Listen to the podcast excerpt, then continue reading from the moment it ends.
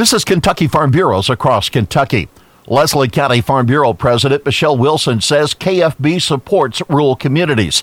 As a teacher, she sees students left out because of poor internet service. And it's not just fast enough, but it's also not at all. We have students in our district that don't have internet at all just because of the area they live, the expense, and those kinds of things. So we really need to work on availability for all students and all families. I think that really needs to be a priority. Wilson says it's disheartening to know students were left behind because of their address. It's not fair. You know, that that's the thing. You want everything as an educator, you want everything to be fair for each student. You want every student to have an equal chance. And you know, when they can't have the same resources as other students, it's not fair. And so it is. It, it's very bothersome. High speed internet is a top Farm Bureau priority for the whole Commonwealth. This is Across Kentucky.